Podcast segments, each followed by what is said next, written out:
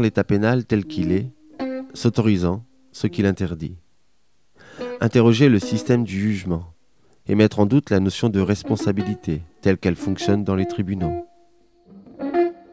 Interroger la figure du procureur ou celle de l'avocat général, qui dans chaque procès ajoute un crime au crime, un crime contre l'État, contre la société, transformant de la sorte chaque procès en procès politique. C'est l'enjeu du dernier livre de Geoffroy de la Gannerie, Juger l'état pénal face à la sociologie aux éditions Fayard. Geoffroy de la Gannerie est philosophe et professeur à l'École nationale supérieure d'art de Paris-Cergy. Il est notamment l'auteur aux éditions Fayard de L'art de la révolte, Schnoden, Assange, Manning, La dernière leçon de Michel Foucault et Logique de la création.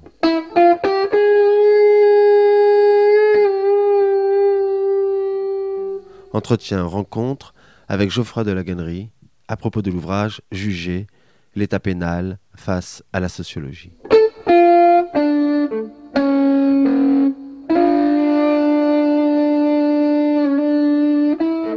Bonjour Geoffroy. Bonjour. Chaque année, entre 3000 et 3500 personnes sont jugées aux assises et entre 350 000 et 400 000 par les tribunaux correctionnels. Vous proposez euh, d'interroger justement la forme procès, euh, la forme jugement. Je reprends quelques termes de, votre ouvrage. Euh, vous proposez de faire comparaître l'État, de voir l'État tel qu'il est. Et puis le, livre va se déplier en plusieurs chapitres. La violence de l'État, c'est-à-dire c'est une critique du sujet de droit. le système du jugement, une critique de la responsabilité. Et puis le système de la répression.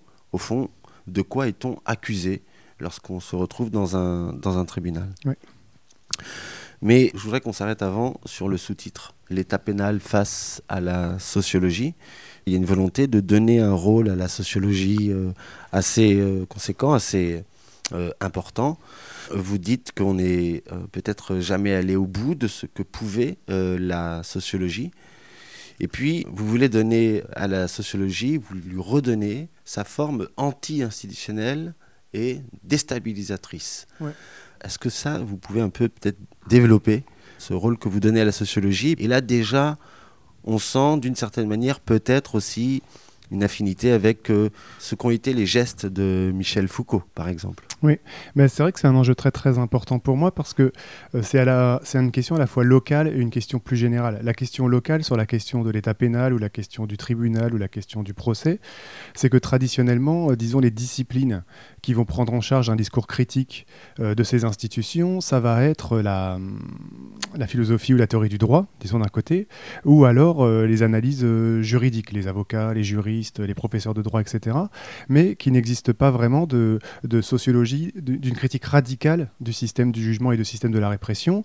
Et donc, l'une des choses qu'essaye de penser mon livre, c'est est-ce que euh, la discipline intellectuelle ou la manière de penser euh, la plus radicalement critique de la manière dont fonctionne l'état pénal, ce serait pas en fait la sociologie. Et donc, ce que j'essaye de montrer dans mon livre, c'est peut-être qu'il faut utiliser la sociologie comme étant euh, la manière de penser la plus radicalement critique de la façon dont fonctionnent les institutions de la peine, de la responsabilité aujourd'hui. Pourquoi la sociologie? Alors justement, il y a un deuxième euh, niveau qui est plus général à partir de là, c'est que je crois que euh, effectivement, on n'est jamais allé au bout de ce que peut la sociologie. Que la sociologie, ce n'est pas du tout une discipline qui a pour fonction de décrire le monde social.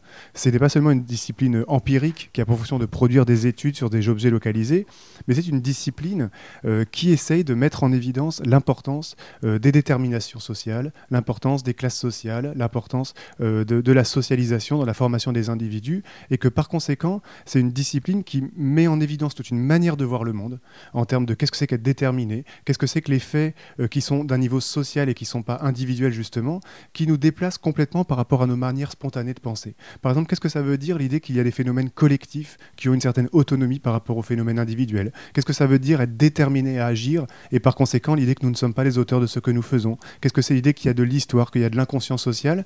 Tout ça, c'est un ensemble de concepts hein, qui ont été élaborés. Il y a une histoire de ça, que ce soit chez Marx, chez Durkheim, chez Lévi-Strauss, puis chez Bourdieu, c'est une tradition structurale, une tradition systémique, une tradition en termes d'inconscient, de déterminisme, d'habitus, qui est un champ de concepts comme ça, euh, extrêmement critique de notre manière spontanée de penser, extrêmement euh, euh, déstabilisatrice pour la façon dont fonctionnent les institutions. Et donc je crois, moi, que la sociologie est une discipline qui interroge le réel. En gros, ce que j'essaie de dire, c'est qu'il y a, une manière de penser la sociologie comme décrire les institutions. Par exemple, voilà comment fonctionne l'État, voilà comment fonctionne l'école, voilà comment fonctionne la prison, par exemple. Ça, c'est la, la pensée, disons, ethnographique à laquelle je m'oppose. Et moi, je dis que la sociologie doit interroger les institutions, c'est-à-dire faire comparaître les institutions devant le savoir sociologique. Par exemple, quand Pierre Bourdieu fait la sociologie de l'école, il ne se contente pas de décrire comment fonctionne le système scolaire. Il dit, moi, je sais, en tant que sociologue, qu'il y a des manières différentes d'avoir des rapports à la culture. Or, quand je vois comment fonctionne l'école, elle nie ça. Elle traite tous les individus pareil. Donc, par conséquent, je peux mettre en question l'école au nom du savoir sociologique et dire à l'école, en tant que tu ne prends pas en compte les résultats de la sociologie, tu exerces des effets d'oppression, de relégation. Et donc c'est un peu la même chose moi sur le système du jugement, c'est de dire les juges, les psychiatres, les magistrats, les procureurs pensent comme si la sociologie n'existait pas, pensent en faisant abstraction de ce que nous savons depuis que la sociologie existe, et c'est pour ça qu'elle exerce des effets répressifs. Et donc la sociologie, ça ne consiste pas à décrire l'état pénal, mais ça consiste à critiquer l'état pénal au nom du savoir sociologique. Mais à propos de ce savoir de, la sociologie, vous mobilisez par exemple une catégorie qui peut paraître étrange, ou en tout cas loin de la sociologie, qui est la catégorie de vérité. Vous dites seule la sociologie dit la vérité. Oui. En effet, euh, justement, c'est pas loin du tout. C'est que euh, c'est compliqué à penser cette chose-là, mais je crois qu'effectivement, l'un des grands problèmes du monde social, c'est la question de la vérité. En fait, c'est la question euh, du rapport que nous avons à ce que nous savons être vrai, et donc la question aussi du mensonge. Alors moi, je crois très profondément que la sociologie n'est pas, contrairement à ce qu'on croit parfois, un modèle d'analyse n'est pas une grille d'interprétation du réel, comme on le dit parfois, et qui est une manière de dire, bah voilà, en fait, il y a différentes manières de penser le réel. Il y a la psychanalyse qui le pense d'une certaine manière, la psychologie d'une manière, euh, la médecine d'une manière, la sociologie d'une manière, l'histoire d'une manière. Et de cette manière-là, on pense qu'en fait, euh, la euh, pensée, c'est offrir des grilles d'analyse que les gens utilisent, mais qui sont ni vraies ni fausses, mais qui sont des instruments heuristiques. Bon, effectivement, moi, je m'oppose à cette tradition-là, et je pense que la sociologie dit la vérité du monde social, c'est-à-dire que les déterminations sociales des pratiques, l'existence de phénomènes collectifs, l'existence des classes sociales, des dominations de genre, de race, d'ethnie, de, d'âge, de, de, de, lieux d'habitation sont des réalités du monde social.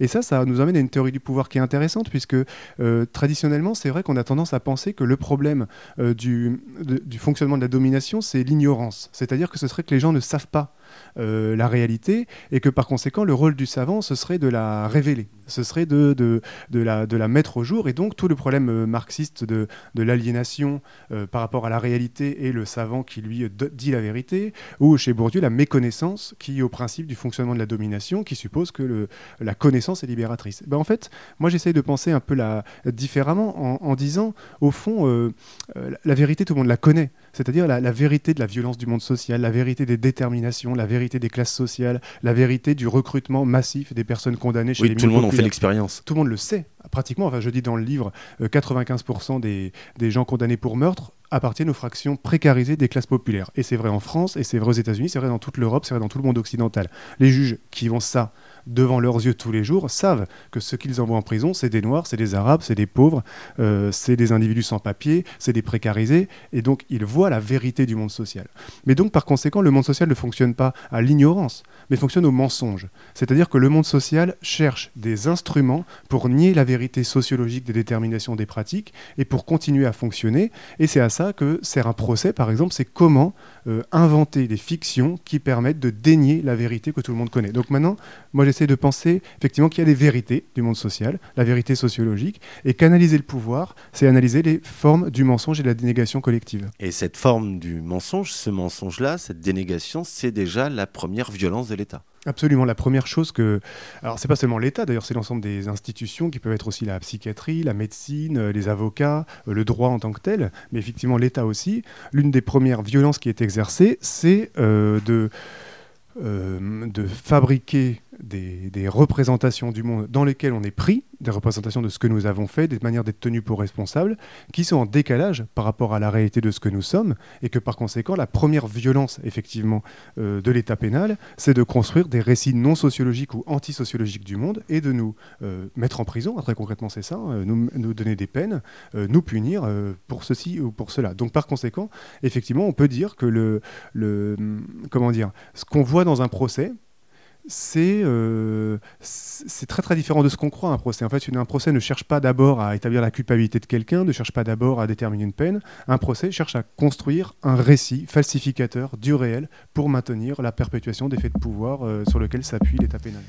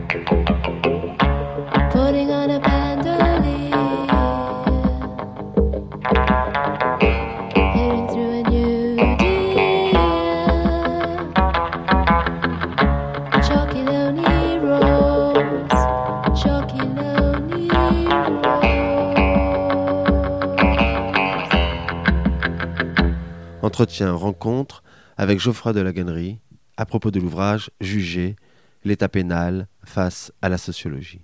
Par rapport à cette critique du sujet euh, de droit, vous dites qu'il faut euh, accepter de dire euh, de l'État non pas qu'il condamne à mort mais qu'il assassine, non pas qu'il arrête des individus mais qu'il les enlève, non pas qu'il les emprisonne mais qu'il les séquestre, non pas qu'il les inflige des amendes mais qu'il les dépouille vous précisez, être un sujet de droit, ce n'est pas être protégé, mais c'est être avant tout un sujet jugeable, emprisonnable, arrêtable, condamnable. Bref, être un sujet de droit, c'est être à disposition de l'État. Oui, c'est quelque chose qui m'intéresse beaucoup sur notre euh, condition politique.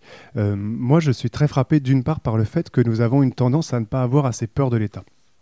Et euh, en disant ça, je ne tiens pas du tout une position globalement anarchiste, hein, parce que mon livre est aussi une réflexion sur l'État social, par exemple sur la sécurité sociale, et, euh, je suis évidemment favorable au dispositif d'assistance, donc je ne crois pas du tout à la possibilité d'une position globalement anarchiste, mais en même temps, je crois qu'un certain type d'éthique anti-étatique ou d'une certaine manière de penser que euh, euh, l'État exerce des violences extrêmement puissantes sur nous euh, est impératif pour faire une théorie critique aujourd'hui. Et donc effectivement, moi je suis très frappé par le fait que la philosophie politique, la théorie politique ou notre vocabulaire spontané souvent conduit à parler de l'État de manière euphémisée. Et effectivement, on ne va pas dire que l'État enlève quelqu'un, on va dire quelqu'un a été arrêté.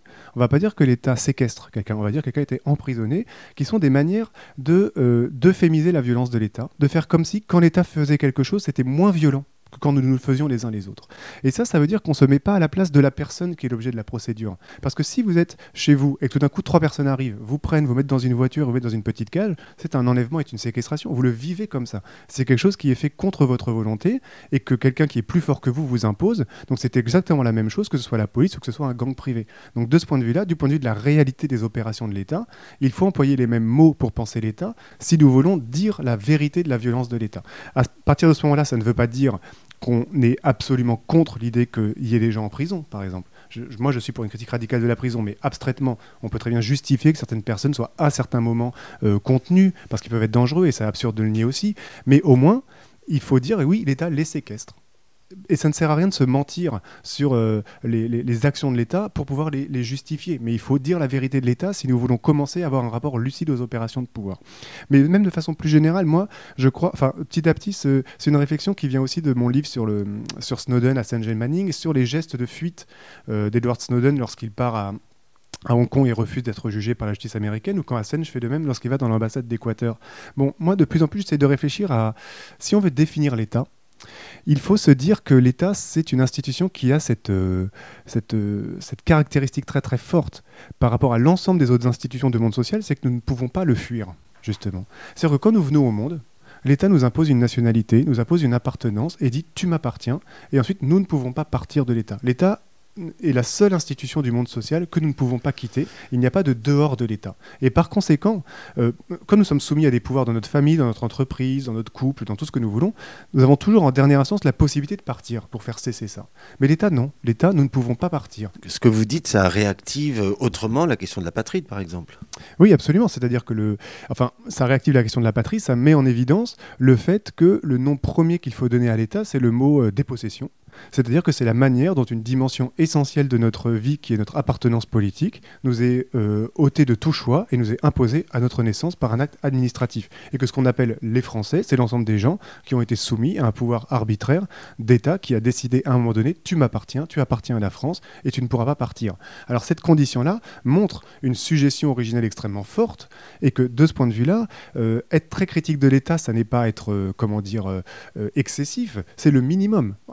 Où l'État nous oblige à lui appartenir, et nous empêche la possibilité de partir, alors réclamer de l'État un traitement égalitaire, un traitement rationnel, un traitement juste, c'est la moindre des choses. C'est la contrepartie nécessaire de la violence originelle. Si on avait le droit de partir, ce serait très très différent. Mais comme on n'a pas le droit de partir, il est impératif que l'État nous traite bien, d'autant plus, et c'est la deuxième chose, c'est que l'État n'a pas de dehors. C'est qu'il n'y a pas de police des États qui oblige les États à bien nous traiter. C'est-à-dire que si l'État fait quelque chose d'illégal, et on le voit les proliférations des mesures euh, euh, illégales qui sont faites, on sait que la personne la plus condamnée de France, c'est le préfet de Paris avec toutes les mesures qu'il prend euh, discriminatoires sur les étrangers pour ne pas leur permettre de déposer d'asile ou de, dépôt de dossier. Il est condamné régulièrement par les, instances européennes. Bon, mais ça ne change rien à sa pratique parce qu'il n'y a pas de possibilité de obliger l'État à être légal et à agir de manière rationnelle. Donc cette précarité fondamentale d'appartenance à l'État, couplée au fait que l'État n'a pas de dehors, ça veut dire que nous sommes quand même dans une situation extrêmement précaire dans notre rapport aux forces de l'ordre et que par conséquent, faire une critique radicalement démocratique de l'État, c'est la moindre des choses. Ça veut dire que nous sommes totalement exposés à la violence de l'État. Ça veut dire qu'il n'y a pas ça veut dire que nous sommes totalement exposés à la violence de l'État. Ça veut dire que nous ne sommes pas nécessairement contre la violence de l'État. Ça veut dire aussi qu'il peut y avoir des violences de l'État qui peut nous, qui peut nous arriver d'être euh, d'approuver. Par exemple, l'impôt. Euh, quand l'État euh, prélève des impôts sur les dominants euh, pour faire des systèmes d'assurance sociale, c'est une violence qu'il exerce sur les dominants, c'est incontestable. Il prélève, il peut mettre en prison s'il y a de la fraude fiscale, il peut obliger à payer, donc c'est de la violence, mais on est plutôt favorable à l'exercice de cette violence. quand l'État met en prison des individus dangereux et qu'on peut estimer dangereux à un moment donné, etc., on peut amener à être plutôt favorable à des types d'arrestations de ce genre, même si on sait qu'elles sont violentes. Donc la catégorie de violence n'est pas, suffisante pour disqualifier une action. Et c'est ça qui est difficile dans la théorie politique, c'est qu'on a tendance à, dire toujours qu'on est pour la non-violence. Mmh. Euh, moi aussi, j'ai beaucoup fait cette, cette, euh, cette, euh, pas cette erreur, mais ce, cette, ce, ce mouvement-là, qui est assez facile, de dire voilà, il faut critiquer la violence d'État, parce qu'au fond, on aspire à un monde non violent. Mais à partir du moment où il y a un monde pluriel, où il y a des désaccords, où il y a des classes sociales en lutte, où il y a des groupes avec des intérêts en lutte, à partir du moment où il y aura une institution qui sera chargée d'arbitrer, il y aura de la violence exercée sur les individus. La question, donc, c'est de savoir que la catégorie de violence n'est pas nécessairement euh, négative. Il y a des violences qu'on peut appeler à exercer, Mais la question, c'est est-ce que la violence va dans le sens de la démocratie, va dans le sens de plus de justice, va dans le sens de plus de rationalité, ou est-ce que c'est une violence qui va dans le sens de plus de souveraineté, plus d'exception, plus de pouvoir? Et donc la critique de l'État pénal, c'est une critique des opérations violentes et injustifiables de l'État dans un État démocratique. Ce que vous appelez aussi, c'est finalement à se méfier de l'État. Oui, je pense qu'effectivement, c'est un. Enfin, se méfier de l'État au sens où nous avons en tête une forme d'étatisme symbolique, je crois. C'est-à-dire une tendance à paradoxal, enfin, à, croire que l'État euh, euh, est, une instance moins, euh, comment dire, dont les pouvoirs sont moins graves que d'autres. Et moi, je suis très frappé dans la théorie contemporaine, par exemple. Souvent, quand on parle de l'action de la surveillance, par exemple, on voit beaucoup de critiques très très fortes des, de Google, de Facebook, de choses comme ça, en disant voilà, ils archivent notre vie privée, ils savent tout de nous. Mais comparé aux caméras de surveillance. Voilà. Alors en fait, moi, je trouve que Facebook, c'est sans doute grave les, les choses, mais Facebook ne mettra jamais en prison. Et si jamais nous voulons euh, arrêter Facebook, il suffit de plus y aller. Donc par conséquent, la violence qu'exerce sur moi Facebook présuppose mon consentement et je peux partir à tout moment. Or, l'État, c'est quand même la seule instance qui peut arriver chez vous un jour dire euh, je te prends et vous mettre en prison trois ans, même si vous n'avez rien fait. Alors même quand vous avez fait quelque chose, on peut critiquer ça, mais il y a des gens qui n'ont rien fait. Je rappelle quand même dans mon livre qu'il y a, euh, je sais plus, c'est 200, euh, c'est quoi, c'est 200 personnes qui sont acquittées aux, assises. Oui, les chiffres sont assez impressionnants d'acquittement en fait. Oui, hein. c'est 200 personnes aux assises et encore et 3, 3000 en correctionnel, je crois, ou 30 000 peut-être même 30 000. 30 000. Donc ça veut dire que c'est des gens qui ont été pris dans la machinerie pénale c'est-à-dire de l'argent, c'est-à-dire des relations sociales, peut-être des divorces, de de plus voir ses enfants, d'être quand même d'être jugé, d'avoir un risque de passer 10 ans en prison. Et puis tout d'un coup, l'État dit Ah ben non, finalement, vous n'aviez rien fait, ou il n'y avait rien pour vous, euh, vous condamner, donc on vous libère, ou on vous acquitte, ou on vous relaxe. Or, ça, ça veut dire que la question de l'État pénal n'est pas une question qui se comment dire, qui concerne seulement l'action de la criminalité, ou la question de la déviance, ou la question de la gestion des illégalismes, c'est notre condition de sujet politique, puisque que, l'une des expériences que j'essaye de dire dans le début du livre, c'est qu'il faut prendre conscience du fait que quand nous marchons dans la rue, que quand nous sommes chez nous en train de dormir, quand nous sommes en train de manger, quand nous sommes avec des amis, à tout moment, l'État peut arriver pour venir vous chercher, vous mettre dans une voiture et vous emmener en prison, peut-être pour 2-3 euh, ans, même si vous n'avez strictement rien fait. Ça, c'est quand même une condition de précarité fondamentale dont nous n'avons pas suffisamment conscience et qui devrait nous amener à être beaucoup plus rétifs sur les forces de l'ordre. Et vous appuyez sur l'article 224.1 du Code pénal sur euh, l'enlèvement et la séquestration. Mmh. En effet, c'est un article qui est assez beau puisque sur le vocabulaire, quand vous allez aux assises, à Paris notamment, vous avez un mur où vous avez les, les, crimes qui sont reprochés aux gens. Donc vous avez leur nom et vous avez les pourquoi est-ce qu'ils comparaissent, la date d'audience, leurs avocats, etc. C'est au greffe, vous avez ça pour avoir l'audiencement des, assises. Et une, fois j'avais vu ça, j'avais vu que quelqu'un était poursuivi pour enlèvement euh, sans autorisation des, euh, je crois que ça, sans autorisation des autorités constituées. Je crois que c'est ça le mot. Donc c'est très intéressant parce que ça signifie qu'effectivement euh, l'État lui-même dit qu'il enlève. Et donc, euh, ça veut dire que, euh, en fait, enlever n'est pas illégal. Euh, puisque l'État enlève, ce qui est illégal, c'est d'enlever sans autorisation de l'État. C'est-à-dire, ce qui est illégal, c'est euh, quand ce n'est pas la police qui enlève, quand ce n'est pas l'armée ou la gendarmerie qui enlève, mais quand ce sont des particuliers qui s'enlèvent les uns les autres. Alors ça, ça amène à une réflexion d'ailleurs très belle de Nietzsche, euh, que je cite, qui est euh, le fait qu'il y a une mystification à l'œuvre dans l'état pénal, puisque l'état pénal passe son temps, lorsqu'il juge ou les tribunaux, à dire c'est très mal ce que vous avez fait, vous avez enlevé quelqu'un, vous avez menti à quelqu'un, vous avez volé quelqu'un. Et Nietzsche dit, mais en fait, l'État passe son temps à faire ça. L'État vole, l'État séquestre, l'État tue donc pas en France, il n'y a pas la peine de mort, mais dans d'autres États, l'État, euh, euh, euh, je sais pas moi, trompe les gens quand la police fait des, manipulations. Donc par conséquent, l'État pénal fonctionne sur un principe bizarre où l'État s'autorise à faire ce qu'il interdit à faire aux criminels, ce qui fait que, comme dit Nietzsche, les criminels ne peuvent pas avoir mauvaise conscience ou regretter, puisqu'ils voient qu'il n'y a rien de mal dans leur action, puisque l'État le fait aussi.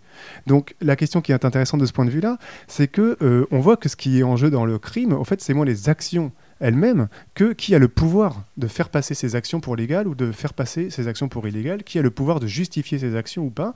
Et ce qui pose pour moi une question qui est très intéressante d'un point de vue spéculatif, c'est euh, la, la, logique de l'abolition de la peine de mort a consisté à dire puisque l'État nous interdit de nous tuer, alors il faut interdire à l'État de tuer. Il faut il faut, il faut que l'État interdise inconditionnellement le fait de tuer, que ce soit lui ou que ce soit des particuliers qui se tuent les uns les autres. Et je pense que c'est une belle euh, idée, l'idée qu'on doit interdire à l'État ce qui nous interdit de nous faire les uns les autres. Mais donc, qu'est-ce que, que voudrait dire pousser cette logique jusqu'au bout? Qu'est-ce que voudrait dire un État qui ne volerait pas, un État qui ne séquestrerait pas, un État qui ne, n'enlèverait pas? C'est-à-dire un État qui interdirait inconditionnellement un certain nombre d'actions pour lui et aussi pour les autres. Et ça, ce serait peut-être une manière d'imaginer un, un État démocratique très très différent, et en tout cas, c'est une piste intéressante pour moi. Sur ce passage, d'ailleurs, sur la peine de mort du livre, il y a tout un dialogue avec, avec Derrida. J'en profite pour préciser que ce livre aussi est, est traversé de dialogues avec toute la pensée de la sociologie, évidemment Bourdieu, mais aussi effectivement la philosophie politique, que ce soit Kant, euh, Rousseau, euh, Anna Arendt, mais aussi euh, Sartre et, Foucault. Voilà, c'est dire aussi comment vous naviguez aussi entre philosophie et sociologie, parce qu'on a beaucoup parlé de la, sociologie. C'est la sociologie ouverte hein, à, à, à d'autres disciplines. Pour moi, la sociologie, c'est pas une discipline au sens institutionnel. C'est-à-dire qu'il ne s'agit pas d'avoir un espace de pensée où je discuterai seulement avec d'autres sociologues. Pour moi, la sociologie, c'est un mode de pensée. C'est une manière d'interroger le monde social qui repose, comme on l'a dit, sur un certain nombre de concepts, mais que par conséquent, à partir du moment où je, déploie un mode de pensée sociologique, précisément, je suis amené à l'affirmer et à le mettre en valeur contre des gens qui n'ont pas eu ce mode de pensée. Donc ça me mène nécessairement à discuter des non-sociologues, que ce soit effectivement Foucault, Anna Arendt, euh, Kant, euh, euh, Lévinas, Derrida, etc.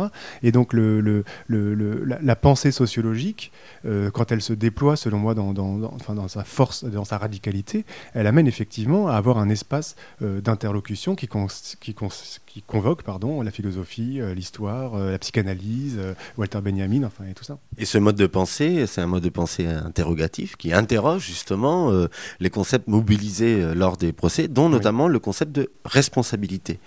vous contestez l'idée selon laquelle la notion de responsabilité représente le pivot autour duquel s'articule notre système juridique. Et plus loin, vous dites que le droit organise en fait non pas la responsabilité, mais organise l'irresponsabilité, on peut considérer que l'activité du droit consiste à créer de l'irresponsabilité. Oui, vous savez, ça c'est un, une question très importante, ça, parce que c'est là, qu'on bascule d'une position anti-État, comme on peut la penser, à une position qui aussi réfléchit sur l'importance du droit, euh, l'importance de l'État dans des sociétés euh, démocratiques. Je crois qu'effectivement, traditionnellement, dans la théorie critique, on pense que le problème euh, l'institution, disons, du droit, c'est l'institution du sujet responsable. Comment l'État nous construit comme sujet responsable de nos actes, et que ce soit euh, des gens favorables au droit ou des gens critiques du droit, que ce soit Kant ou que ce soit Nietzsche, disons, euh, il y a un accord pour dire que l'État crée la figure du sujet responsable, et puis soit vous allez être d'accord avec cette construction, soit vous allez la critiquer, et vous allez trouver chez Nietzsche, par exemple, la critique de l'idée qu'on est constant à soi, l'idée de substance humaine, et donc de cette institution de la responsabilité. Mais en fait, euh, moi, en lisant le Code pénal, et euh, tout simplement, ce que je découvre, c'est que le, chapitre sur la responsabilité ne parle pas de la responsabilité, mais dès son deuxième euh, article, parle de l'ensemble des cas d'irresponsabilité, c'est-à-dire des cas dans lesquels l'État ne va pas vous tenir pour responsable de ce que vous avez fait. N'est pas responsable celui qui agit en légitime défense, n'est pas responsable celui qui a été euh, victime d'une force irrépressible, n'est pas responsable celui qui avait son jugement euh, altéré au moment des faits. Alors ça, je me suis dit, c'est très très beau parce que on dit toujours le droit veut qu'on soit responsable de ce qu'on a fait. Mais en fait, quand vous ouvrez le code pénal, vous voyez un droit qui crée des possibilités de ne pas être tenu pour responsable, des possibilités de ne pas juger un certain nombre d'individus. Donc ça n'est pas vrai que le droit a un rapport à la figure du sujet responsable. Le droit crée aussi bien des sujets responsables que des sujets irresponsables. Mais ce qui est intéressant sur, sur les responsabilités euh, en droit, c'est que qu'est-ce que c'est la, force du droit? Qu'est-ce que c'est l'intérêt du droit? Bah, Précisément, moi ce que je me suis dit, c'est que euh, par rapport aux passions spontanées de la vengeance, par rapport aux passions spontanées de la punition, quand vous êtes victime d'une agression et que vous voulez absolument que la personne aille en prison soit punie, bah, le droit, c'est une instance qui précisément va dire non, dans un certain cas, on ne va pas juger. Non, dans un certain cas, même si les victimes le veulent, on va considérer cette personne-là a été folle, cette personne-là n'a pas pu faire autrement, cette personne-là a été en légitime défense, et donc on ne va pas juger. Et donc, au fond, si on devait dire l'originalité du droit, on peut inverser totalement la théorie euh, traditionnelle du droit en disant au fond l'originalité du droit c'est de créer des irresponsables, c'est de pouvoir dire d'un certain nombre d'individus ils ne sont pas responsables. Et en fait c'est la figure du sujet irresponsable qui est une invention juridique. Et là on voit pourquoi il ne faut pas être anarchiste parce qu'on voit qu'effectivement c'est très très beau ça, l'idée que au fond le plus juridique dans le droit c'est ces moments où le droit est capable de ne pas juger, de faire un peu moins de répression, de faire un peu plus de liberté, de faire un peu plus de rationalité dans le monde, un peu plus de générosité aussi par rapport aux pulsions répressives. Et donc quand on voit les critiques un peu massives de l'État pénal ou du droit en disant le droit c'est ce qui veut nous punir, l'État c'est la armée de la police qui veut faire euh, les gens en prison, bon c'est vrai en un sens, mais aussi c'est complètement faux, parce que le droit est aussi une institution qui est capable de, euh, se dégager des pulsions répressives pour justement euh, créer des irresponsables. Et donc, moi j'essaye de, de, penser de ce point de vue-là qu'effectivement, il faut être euh, plus Enfin, il faut interroger le droit au nom de ses valeurs, justement. Au nom de cette, euh, cette, cette idée-là qu'il peut avoir de lui-même, cette idée de générosité et cette, euh, cette capacité à euh, libérer les hommes des institutions de la responsabilité, justement. Mais cette invention, cette capacité à créer de l'irresponsabilité, aussi, d'une certaine manière, ça l'arrange bien, puisque dans ces narrations individualisantes, ce qu'il permet de faire, c'est de, de nous sentir irresponsables vis-à-vis des crimes et des actes qui sont commis. Alors voilà, après, il y a toujours deux phases dans mes analyses. Il faut toujours voir le positif et le négatif, et tout est solidaire. Et en disant ça, je, ne vais pas commencer à applaudir l'état pénal. C'est que la, contrepartie de la construction de la catégorie de d'irresponsabilité et de responsabilité dans le droit contemporain, c'est ce dont on a parlé, c'est la narration individualisante, c'est-à-dire le fait que l'ensemble du système responsable-irresponsable suppose que la cause des actions sont des sujets individuels. Et donc moi, j'analyse un, un procès comme étant un, un, moment, en fait, euh, comment dire, une, scène dans laquelle l'État euh, raconte, euh, construit une narration du monde dans lequel il veut orienter notre regard lorsque nous arrive une agression vers l'individu causal, considéré comme étant le criminel. Et donc, il s'agit de dire, quand arrive un crime, ne pense pas que c'est euh, la société qui est responsable, ne pense pas que même s'il est pauvre, c'est lié à son conditionnement social, ne pense pas que c'est lié à l'inégalité des classes sociales, ne pense pas que c'est lié à la socialisation, ne pense pas que c'est lié au racisme d'État. Dis-toi, c'est un individu seul et seulement qui a fait l'acte, et par conséquent, une fois qu'on l'aura envoyé en prison et puni, eh ben, l'histoire sera terminée. L'ensemble du système euh, pénal repose sur l'idée selon laquelle il faut chercher les, les causes des actions dans des individus et non pas dans des structures sociales qui les ont pas seulement produits d'ailleurs, mais dont elles sont la manifestation. Le vol, c'est pas une production des structures sociales inégalitaires, c'est les structures sociales inégalitaires à l'œuvre d'une certaine manière. Vous dites que c'est un point d'actualisation localement dans un sujet. Oui, parce que fait, je, enfin, je vous dis vraiment la question que je me pose, c'est que très souvent on va dire les individus par exemple sont sont sont pas déterminés, mais, euh, le vol va être euh, une manière, un voleur, un braqueur, voilà, est déterminé à voler par les structures inégalitaires de la propriété, par sa socialisation, etc. En un sens, c'est vrai euh, cette, cette formulation-là. Mais en même temps, je pense que ce n'est pas assez radical de le dire comme ça. Ce que je veux dire par là, c'est qu'il ne faut pas considérer le, le, le, vol particulier comme étant, un, comment dire, comme étant une, une conséquence des structures inégalitaires euh, à l'œuvre dans le monde social, il faut considérer que les structures inégalitaires du monde social prennent la forme du vol à un certain moment. Donc elles ne sont pas la cause de ce qui arrive, elles sont ce qui arrive. Une expression. Et le vol est, une, est la manière dont le monde social inégalitaire se produit euh, à un moment donné sur un individu précis, mais ça n'est pas seulement causal, c'est ça la structure inégalitaire, c'est le vol. Vous voyez ce que je veux dire? C'est une traduction des logiques inégalitaires à l'œuvre, et c'est en ce sens qu'il faut, il faut dire, quand l'État dit quelqu'un a volé, il faut dire non, il faut dire euh, inégalité de classe. En fait, il faut opposer à la narration individualisante du monde que fait l'État en pensant que c'est un individu qui a fait quelque chose, il ne faut pas seulement dire non, cet individu a été déterminé, il faut dire ce qui se passe, ce n'est pas un individu qui a volé, c'est le système inégalitaire à l'œuvre à ce moment moment précis qui a donné ça. Et je pense que c'est important de le dire comme ça, c'est-à-dire que les, les euh, comment dire, les opposer à l'État d'autres euh, manières de nommer le réel. C'est ça en fait la question. C'est c'est pas suffisant de dire euh, un clochard a tué parce qu'il était un clochard. Il faut dire ce que l'État appelle un homme a tué un autre. Moi j'appelle ça dépossession. Moi, je dis que c'est ça la dépossession économique, et c'est seulement la manifestation, le mode d'expression de la dépossession économique qui a pris cette forme à un moment donné. C'est ça, et en disant un homme a tué un autre, cela nous décharge de la question de nous poser pourquoi un homme a tué un autre. Exactement, je crois que la... Vous savez, il faut essayer de comprendre quelque chose, c'est que le... le comme on l'a dit tout à l'heure, le, monde fonctionne au mensonge. Et le fait que nous avons bien conscience que nous sommes tous impliqués les uns dans les autres, et que par conséquent, ce qui arrive dans le monde, euh, en quelque sorte, nous sommes tous tenus ce qui se passe tous dans le monde. Nous sommes tous, d'une manière ou d'une autre, responsables de ce qui se passe tous dans le monde. Et c'est même pas une idée de moi, ça je le cite, c'est une idée de Paul Fauconnet, qui est un sociologue des années 20, vraiment, qui a fait un livre magnifique qui s'appelle La responsabilité, que je cite longuement. Et je développe euh, beaucoup, puisqu'il permet de nous montrer à quel point euh, tenir quelque chose pour responsable, c'est une pure construction symbolique, c'est plutôt quelque chose d'évident. Et euh, où il dit, à partir du moment où l'idée de société existe, il faut comprendre que tout le monde est virtuellement responsable de tous les crimes et que par conséquent, dit-il, à quoi sert de dire on va considérer les individus comme responsables, et ben Fauconnet dit c'est une manière de ne pas tenir pour responsable l'ensemble des autres. C'est-à-dire que la fonction du procès, c'est de dire à la société ne croyez pas que vous êtes responsable quand vous êtes homme politique d'un meurtre qui s'est produit, c'est lui, sa psychologie, son enfance qui sont responsables, et donc ça n'est pas l'État euh, inégalitaire qui est responsable de ce qui s'est passé. Donc on peut très bien analyser effectivement le procès comme une manière de dire aux gens ne vous sentez pas responsable du destin des autres, euh, déchargez-vous de votre responsabilité et on va mettre cette personne en prison et ce sera terminé. On en aura fini avec cette histoire, alors qu'effectivement, on n'en a pas du tout fini. même, elle, commence juste. Mais euh, l'état pénal est une manière de euh, nous permettre de continuer à vivre sans ce poids en fait, de la responsabilité illimitée qui pèse sur nous. Et se savoir ou se sentir responsable, c'est aussi finalement une, haute idée de la honte. Oui, exactement. C'est un. Qu'est-ce que ce serait d'avoir honte de ce qui se passe dans les tribunaux? Euh, plutôt que d'utiliser les tribunaux comme une manière d'avoir moins honte euh, de la façon dont on vit. On peut dire exactement le, problème comme ça.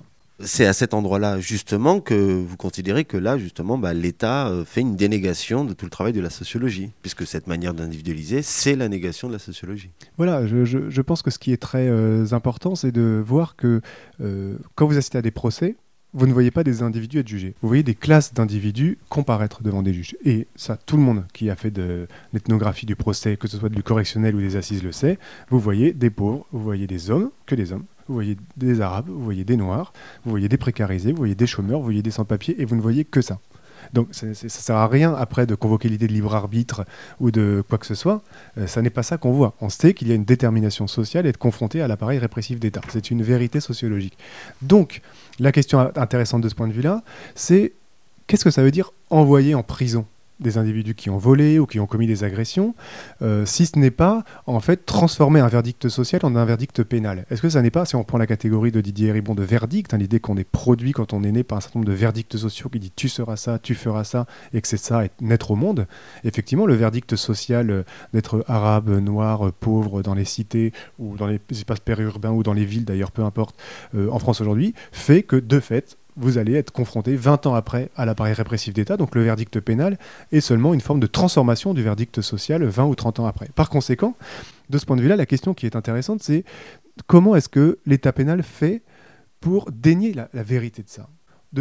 Il est évident que quand vous jugez des gens, vous jugez des vies sociales, vous vivez des destins sociaux, donc vous, vous êtes confronté à des structures sociales qui ont été à l'œuvre mais comment faire en sorte de ne pas, de ne pas voir le caractère politique du crime et de ce qui s'est passé pour essayer d'en voir seulement la part individuelle Et le procès, précisément, est la manière de construire une narration antisociologique du monde avec l'aide des enquêteurs de personnalité, avec l'aide des psychologues, avec l'aide des psychiatres, pour chercher l'origine du crime, non pas dans les conditionnements sociaux des individus ou dans l'état du monde, mais dans les caractéristiques individuelles de l'accusé, et par conséquent de relier le crime à un individu et non pas au monde social, ce qui permet à ce moment-là de ne pas faire du crime le point de départ une réflexion sur le monde social. Là, vous décrivez la, la, une certaine psychologie, une certaine psychiatrie au service euh, de, de l'état pénal. Oui, c'est très frappant ça dans un procès. Vous savez, il y a des moments faibles et des moments forts dans un procès. La déposition de l'expert et psychiatre est un moment fort, un moment où tout le monde écoute, un moment où il se passe quelque chose où les gens sont très très euh, attentifs, euh, puisque aussi des moments très ennuyeux et très longs. Et ça, c'est significatif parce qu'effectivement, le psychiatre est celui qui ferme la boucle en quelque sorte, c'est-à-dire qui va avoir pour fonction à chaque fois, et sans doute malgré lui, euh, de faire passer euh, le crime comme une expression de structure psychologique individuelle. Et donc effectivement, c'est le, moment clé, puisque c'est le moment où la narration individualisante du monde trouve sa clôture et où on a complètement expulsé le monde social de ce qui se passe, ce qui permettra en fait aux jurés même s'ils ont vu dans une session d'assises que des noirs, que des arabes, que des pauvres, de penser qu'ils n'ont vu que des déséquilibrés, en fait. C'est ça le truc. Hein. Et ce qui est très intéressant, c'est que, alors la psychiatrie est une chose importante sur le, rapport au savoir, puisqu'effectivement, vous voyez vraiment ce que c'est qu'un savoir au service d'un pouvoir. C'est même, je pense qu'en termes d'éthique intellectuelle, c'est un, gros, gros, gros problème d'être docteur, enfin, je sais pas comment dire, d'être médecin, euh, d'avoir un savoir et d'être à ce point heureux de le mettre au service d'un pouvoir. Et toujours, ce qui est très bizarre, c'est que pendant longtemps, la psychiatrie était un savoir assez sympathique, puisque quand même c'était un savoir qui était fait pour diminuer un peu le système répressif, en disant les individus sont malades, les individus sont aliénés, donc vous n'allez pas les punir. Il y a encore aujourd'hui la capacité d'être acquitté pour des raisons d'abolition de, du Oui, c'est un savoir qui a eu le pouvoir quand même de créer justement des irresponsabilités. Pendant très longtemps, c'est un savoir, et même au 19e siècle, hein, la psychiatrie était une critique féroce de la raison pénale, en disant, mais précisément, euh, nous on met en évidence des dysfonctionnements internes, donc vous n'allez pas juger. Donc vous allez, vous allez les envoyer à nous, et donc ils ont mis en question la rationalité pénale et l'idée de répression, et il y a toute une psychiatrie qui, de ce point de vue-là, a été une conquête hein, par rapport à la pulsion répressive euh, pour essayer de, de, mettre en question la façon dont il fonctionne. Mais aujourd'hui, ce qu'on voit, c'est pas du tout ça dans les tribunaux, c'est une étrange alliance hein, entre la, la, rationalité psychiatrique et la rationalité euh, pénale, où les psychiatres se mettent au service de la narration individualisante du monde et même s'inscrivent dedans. Puisqu'en fait, ce qu'il faut bien comprendre, c'est que comme l'État, euh, quand il voit un meurtre, au lieu de voir de la, de, du vol, au lieu de voir de la dépossession économique, va voir un individu qui a fait un acte, et ben la psychiatrie arrive après. Donc elle se loge dans l'espace qui a été préconstruit en fait par euh, la scène pénale en disant c'est individu, crime. Donc c'est déjà la scène elle-même est, politique. Hein. La psychiatrie vient et va dire bah oui et moi je vais vous expliquer pourquoi est-ce qu'il a fait ça, pour, pour quelle raison est-ce qu'il a fait ça. Et je prends un exemple dans mon livre d'un braqueur qui vraiment pour moi était un exemple incroyable où euh, Effectivement, c'est un braqueur, fils d'immigrés algériens, euh, huit frères et sœurs, dont sept sont morts du sida euh, parce qu'ils étaient toxicomanes. Euh, lui, le seul qui s'en est sorti, il est devenu braqueur, etc. Et il est amené à faire un certain nombre de. Enfin, c'est un braqueur professionnel, on peut dire, hein, qui a une vie voilà, de, braquage, prison, braquage, prison. Il avait une cinquantaine d'années quand je l'ai vu. Et en fait, le psychiatre dépose et va dire Mais ne croyez pas du tout que ce type est rentré dans une carrière de voleur parce qu'il est un dépossédé, en quelque sorte, mais c'est parce que c'est quelqu'un qui a une, une structure psychique du manque. C'est-à-dire qu'il a une capacité euh, à vivre ce qu'il est sur le mode qui lui manque toujours quelque chose, donc il veut toujours plus et donc il braque. Résultat euh, du diagnostic, ça n'est pas du tout à cause des structures économiques de dépossession, à cause du façon dont les immigrés algériens étaient dans des bidonvilles, euh, qu'il s'est mis à avoir un rapport à, l'illégalisme, c'est seulement parce qu'il a une structure psychologique qui le conduit à ces pulsions d'avoir, dit ce, psychiatre. Et par conséquent, ce qui est très intéressant ici, c'est qu'on voit comment le monde social est complètement nié, est complètement dénié dans sa force et est internalisé sous la forme de pulsion psychologique fondamentale. Et donc le crime devient l'extériorisation d'un rapport d'un individu au monde et pas du tout l'extériorisation du rapport du monde à un individu. Vous écrivez, le savoir psychiatrique, c'est avant tout un savoir en guerre contre le savoir sociologique. C'est vraiment deux visions du monde complètement antagonisées. C'est intéressant parce que euh, je sais que Foucault a fait des textes très importants sur le pouvoir psychiatrique, euh, le savoir psychiatrique et la, la, psychiatrie notamment au Collège de France, mais aussi dans Surveiller et punir. Et Foucault croyait que la meilleure manière de critiquer la psychiatrie, c'était de nier euh, les, les, catégories d'identité ou d'enfance ou de passé. Vous savez, c'est-à-dire que comme la psychiatrie dit il y a une enfance de criminel ou il a une identité, un trait psychologique fondamental, euh, Foucault a beaucoup pensé qu'effectivement la critique euh, de la psychiatrie devrait être une critique des identités, une critique de l'idée de substance, une critique de l'idée de moi, une critique de l'idée d'enfance. Et ben moi je pense qu'il a eu tort. Je ne pense pas qu'on gagne la guerre contre la psychiatrie en dissolvant ces catégories, mais je pense qu'on les gagne en les sociologisant justement. La catégorie d'enfance est très intéressante la catégorie de traits de personnalité est très intéressante, la catégorie euh, de famille est très intéressante, mais euh, si jamais elles sont pensées sociologiquement, on a un point d'appui critique de la narration des vies beaucoup plus puissant euh, contre la psychiatrie qui est faite par la sociologie qu'en seulement ces catégories. Et donc je pense que là, il y a pour moi effectivement un enjeu très important en disant la psychiatrie est une discipline très antisociologique et c'est beaucoup plus par la sociologie qu'on mettra en question la construction psychiatrique du monde que par la dissolution des identités. Puisque la psychiatrie a réussi à donner des excuses. Euh, on pourrait imaginer que la sociologie soit en capacité aussi à donner des excuses et donc à des formes d'irresponsabilité. Oui. Euh, ce geste-là est magnifique quant à euh, le fait de vouloir finalement revendiquer ce mot d'excuse. C'est une magnifique réponse faite à tous ceux qui diront mais en fait vous donnez des excuses et vous vous dites bah oui, ah il s'agit de donner des excuses et il n'y a pas de honte à cela, au contraire, c'est magnifique d'en donner. Ceci dit, est-ce qu'il n'y a pas le risque euh, que euh, viennent ensuite les experts sociologiques de la même manière qu'il y a ces experts de la psychiatrie? Vous, est-ce que vous voyez dans un procès euh, expert, sociologue? C'est là où se, où se produit une chose intéressante, c'est que, à la différence des excuses psychiatriques, qui sont compatibles avec le système pénal tel qu'il fonctionne aujourd'hui, puisqu'ils s'inscrivent dans la narration individualisante du monde, les excuses sociologiques qui, moi, me semble être une catégorie euh, inscrite dans l'idée même de sociologie, euh, sont incompatibles avec le système pénal tel qu'il fonctionne aujourd'hui, puisque ça suppose de faire une narration collectivisante euh, des phénomènes qui fait exploser le système pénal tel qu'il fonctionne aujourd'hui. Ce qui ne veut pas dire ne pas juger, Ce qui ne veut pas dire qu'il n'y a pas de sanctions, ce qui ne veut pas dire qu'on abolit tout droit, mais ça veut dire qu'effectivement, la sociologie amène à une transformation radicale de ce que signifierait rendre la justice. Dans une justice qui prendrait appui sur le savoir sociologique pour euh, transformer ses procédures, pour transformer ses manières de juger, pour transformer ses manières de voir, pour même transformer ce que c'est qu'être une victime. Est-ce que c'est que penser de quoi on est victime quand on est victime? Là, oui, je pense qu'un sociologue aurait sa place pour venir expliquer, pour venir témoigner.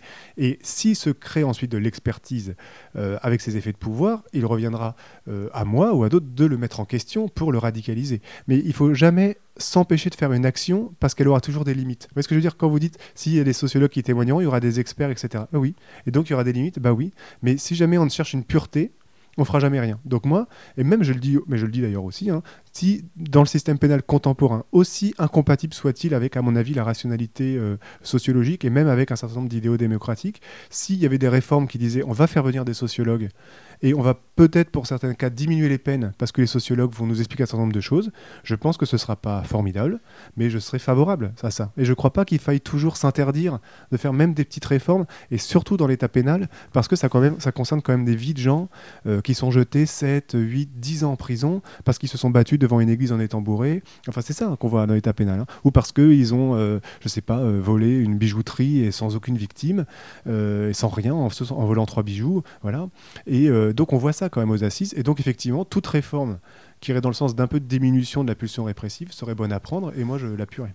Et l'entrée de, la sociologie dans, les tribunaux, c'est là où on voit justement dans cette incompatibilité que vous pointez, le caractère anti-institutionnel euh, de la sociologie. Exactement, la sociologie, c'est une critique des institutions, puisque la manière dont le pouvoir s'exerce sur nous aujourd'hui, c'est le fait que les institutions euh, nous traitent en faisant euh, comment dire, l'impasse sur la détermination sociale des pratiques. Et c'est cet écart entre la manière dont les institutions fonctionnent et la réalité de ce que nous sommes qui explique selon moi le caractère répressif du pouvoir. La répression qu'exerce l'école, la répression qu'exerce l'État, la répression qu'exerce la police, la répression qu'exerce la justice vient du fait que ces institutions euh, sont en décalage par rapport à ce que nous sommes et je dirais comme ça, elles nous maltraitent, elles nous traitent mal par rapport à ce que nous sommes.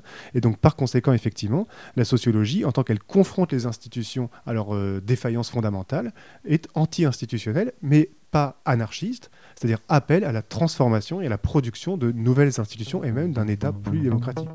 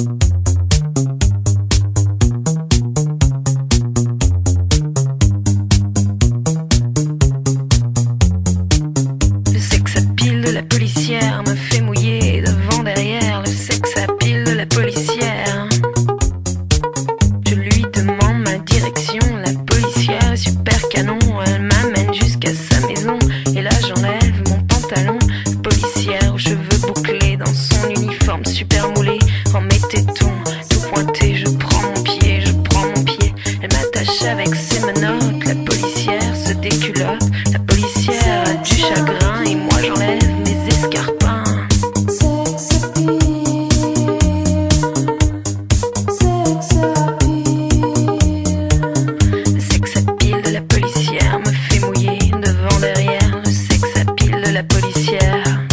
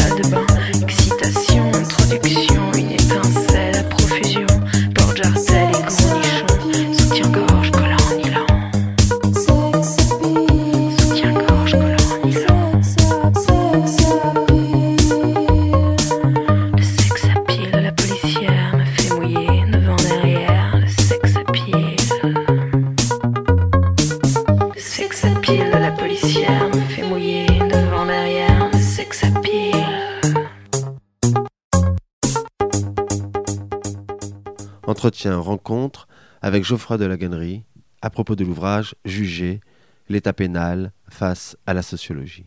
Au fond, de quoi on est accusé lorsqu'on est dans un procès Et puis vous, vous nous dites, bah, au fond, on est accusé par quelque chose qu'on n'a pas fait.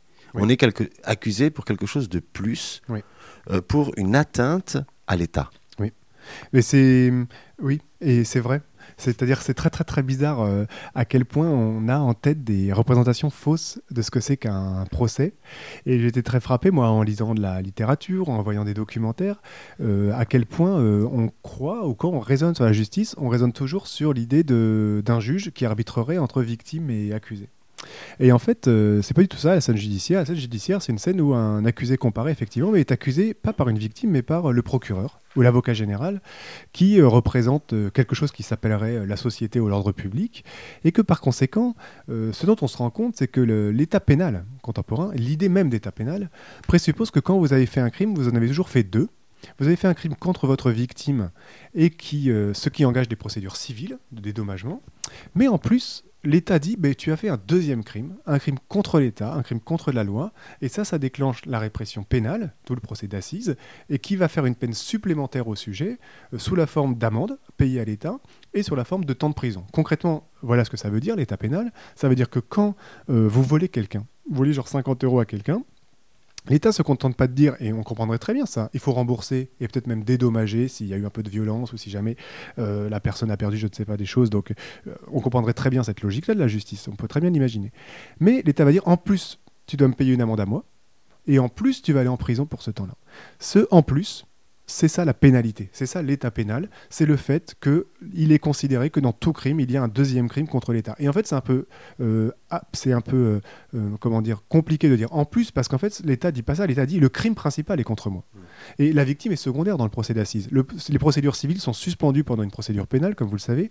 Et par exemple, si la victime décide de ne pas poursuivre, l'État peut continuer à poursuivre, même si la victime a pardonné ou même si la victime a été remboursée, par exemple. Par conséquent, ce qui est très très important, c'est de voir que l'État nous dépossède de nos crimes et considère que la victime principale de tout acte d'illégalisme, c'est lui, et que par conséquent, c'est pour cette raison qu'il doit y avoir une procédure pénale. Il dépossède la victime. Il dépossède les victimes et dépossède euh, les coupables. Mais ce qui est très intéressant, c'est que ça, ça me permettra, peut-être qu'on y reviendra, mais de faire une critique de l'état pénal au nom des victimes. Parce que très souvent, on croit euh, que euh, quand on réfléchit sur le droit, en fait, il y a souvent deux clans comme ça. Et c'est vrai que les individus qui appelleraient à plus de répression se le font souvent au nom des victimes, disons.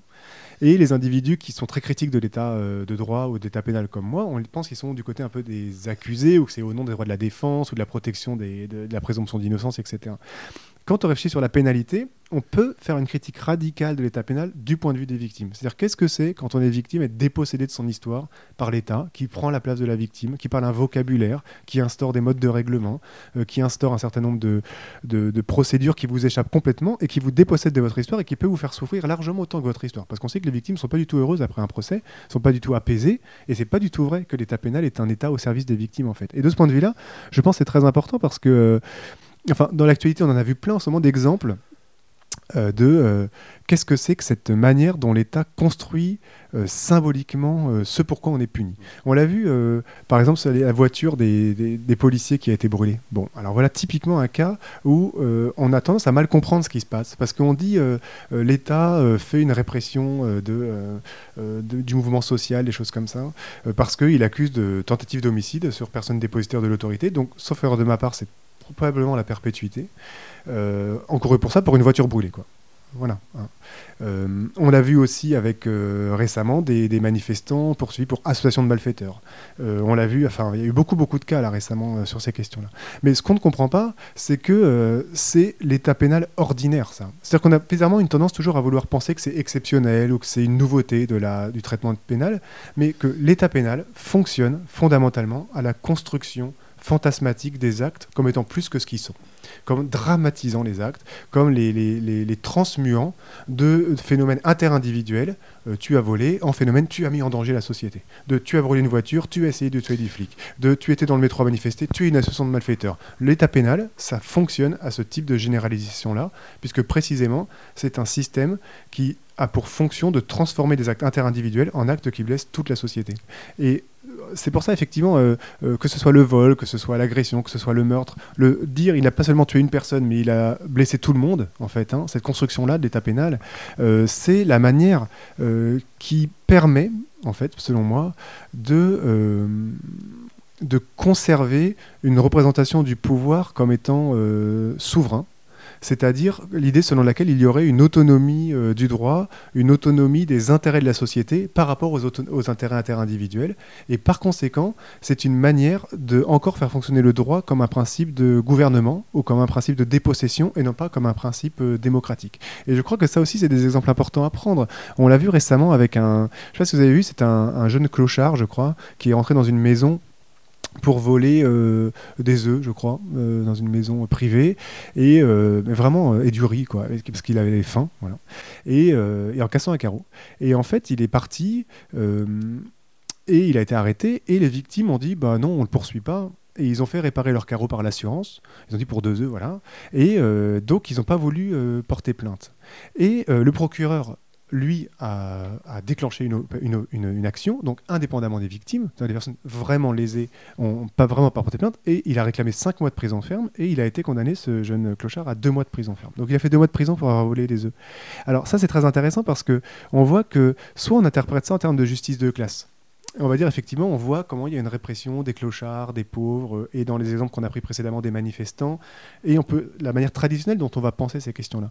Mais moi, je pense qu'on a tort de le penser en termes de justice de classe. Je pense que ce qui est beaucoup plus important, c'est de penser plus généralement le fait qu'effectivement, il y a une autonomie du droit pénal par rapport euh, aux volontés interindividuelles, et que par conséquent, ce qui est en jeu ici, c'est en fait le fait que l'État se donne le droit de déclencher des poursuites alors que les victimes elles-mêmes ne le veulent pas, et que par conséquent, il fait fonctionner le droit comme un instrument autonome par rapport aux volontés interindividuelles, et donc que le droit euh, est au service de la souveraineté de l'État et de la souveraineté des lois, beaucoup plus qu'au service des individus. Alors quand on est dans le système euh, du jugement, on s'aperçoit que là, euh, il y a refus du collectif, puisque c'est des narrations individualisantes, et puis lorsqu'on est dans le système de la répression, la peine, finalement, on invoque des consciences collectives. Absolument, c'est un paradoxe assez incroyable dans les, dans les procès, hein, puisqu'en fait, euh, un, procureur ou un avocat général peut dire euh, à une minute d'intervalle euh, à un accusé Mais vous, vous essayez de vous réfugier derrière votre enfance, mais vous êtes quand même un individu, vous êtes libre, donc vous êtes responsable.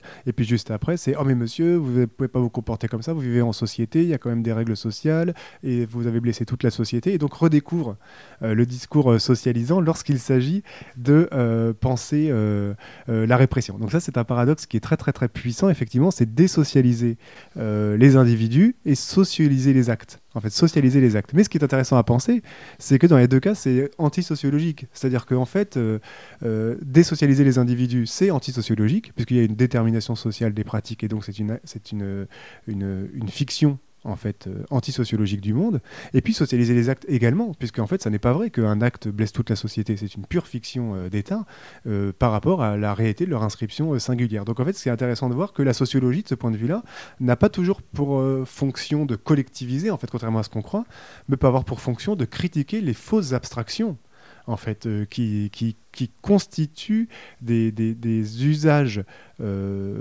politique de concepts socialisants et vides. Par exemple, le concept de société, le concept de nation, le concept d'État sont des concepts vides, des abstractions, et qui doivent être déconstruits par le raisonnement sociologique. Et donc la sociologie peut aussi parfois critiquer euh, ce qui apparaît comme étant social au nom d'une prise en compte des singularités. La critique des, des, des, collectifs auxquels on veut finalement nous assigner. Exactement. Je pense que l'un des, des... Enfin, l'une chose des plus intéressantes à critiquer pour moi politiquement, c'est qu'est-ce que c'est que les appartenances obligatoires et de, de mettre en question l'ensemble des, des des transcendantaux en fait sociopolitiques qui sont utilisés pour définir nos appartenances, que ce soit la nation, que ce soit l'État, que ce soit l'ordre public, etc. Et que euh, ces types d'abstraction ne renvoient à rien de réel et que par conséquent, le rôle de la sociologie, c'est à la fois de, de comprendre l'importance des groupes concrets qui nous déterminent, des groupes de classe, des groupes de genre, mais pour donner aux individus les capacités de s'en séparer précisément, de s'en émanciper. Et donc c'est pour ça que moi j'essaye vraiment de dire que l'objectif pour moi est de faire une sociologie libertaire, c'est-à-dire une sociologie au sens où elle est euh, fondamentalement indexée au concept euh, de détermination de classe, d'appartenance sociale, mais dont l'objectif n'est pas de créer de l'appartenance, mais de créer de la désaffiliation, de créer de la dissidence, de créer du désordre. Donc l'objectif, c'est bien un objectif libertaire, un objectif individualisé, mais précisément pour être plus individualisé, il faut mieux être conscient des déterminismes qui pèsent sur soi. Et en même temps, c'est aussi une sociologie stratégique, puisque d'une certaine manière, euh, tantôt euh, on va, on va euh, user de la sociologie pour resocialiser là où l'État individualise, Absolument. et puis tantôt on va désocialiser là où l'État socialise. Oui, c'est le problème, c'est le pouvoir. En gros, le problème qu'il faut toujours penser, c'est comment fonctionne le pouvoir et comment est-ce qu'on peut mettre en question le pouvoir? Donc effectivement, quand le pouvoir fonctionne à l'individualisation et qu'on peut mettre en question la vérité de ces opérations, alors stratégiquement, euh, l'opération consiste à affirmer les valeurs socialisation contre le pouvoir. Mais quand le pouvoir fonctionne à des fausses socialisations, qu'en disant il y a la société qui est là et qui, qui, est agressée dans chaque acte et qui par là justifie des peines de prison plus fortes, alors l'opération stratégique de critique consiste à individualiser au contraire et à critiquer la socialisation. Alors ça, c'est quand même très important parce que moi je réfléchis en ce moment beaucoup à la question de la critique de la prison.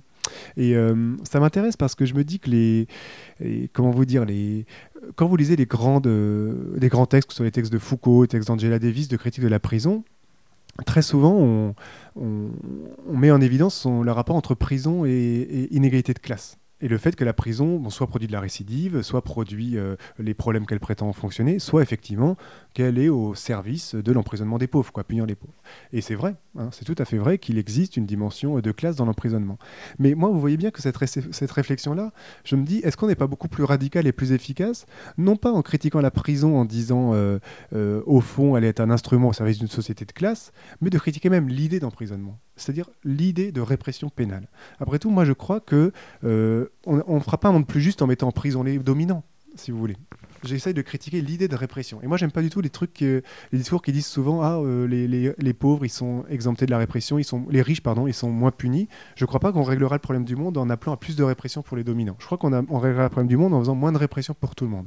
Et que par conséquent, est-ce que la manière stratégique de critiquer la prison, ce serait pas de dire Qu'est-ce que c'est que cette idée selon laquelle on doit payer du temps à l'État pour avoir causé des blessures interindividuelles?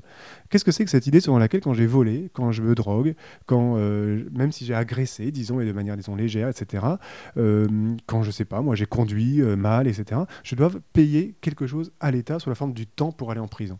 Ça, ça suppose l'idée de prison présuppose l'idée de pénalité, donc que tout crime est construit comme crime contre l'État. Si on attaque ça, si on dit c'est une fiction, en démocratie, ça n'a pas de sens, eh bien, on libère pratiquement 80% des gens de prison. Et donc, on a un instrument très puissant de mise en question de l'idée carcérale, à mon avis, en attaquant beaucoup plus l'idée même de répression et le concept de répression, ce qui ne veut pas dire d'être contre l'idée de sanction, hein, mais c'est de critiquer l'idée de répression pénale, et pas forcément de civil et interindividuel, et eh ben on est beaucoup plus puissant en fait à critiquer la prison que si seulement on l'indexe sur un discours euh, d'inégalité de classe en fait. Hein. Ce qu'on a pu lire jusqu'à présent dans le champ de la sociologie, finalement, c'était de vérifier si la prison tenez ses engagements. Oui, exactement. Et vous, ce que vous proposez, c'est d'interroger la prison elle-même. Absolument. Il faut interroger les institutions elles-mêmes. Et je crois que l'une des grandes questions à penser, c'est que euh, dans les travaux, disons, sociologiques contemporains, où il existe une forme de euh, retour extrêmement forte à une forme de, de pensée de la sociologie comme pratique euh, empirique ou comme pratique de description de parcelles du monde social, on s'empêche de mener une critique radicale du sol euh, qui nous constitue.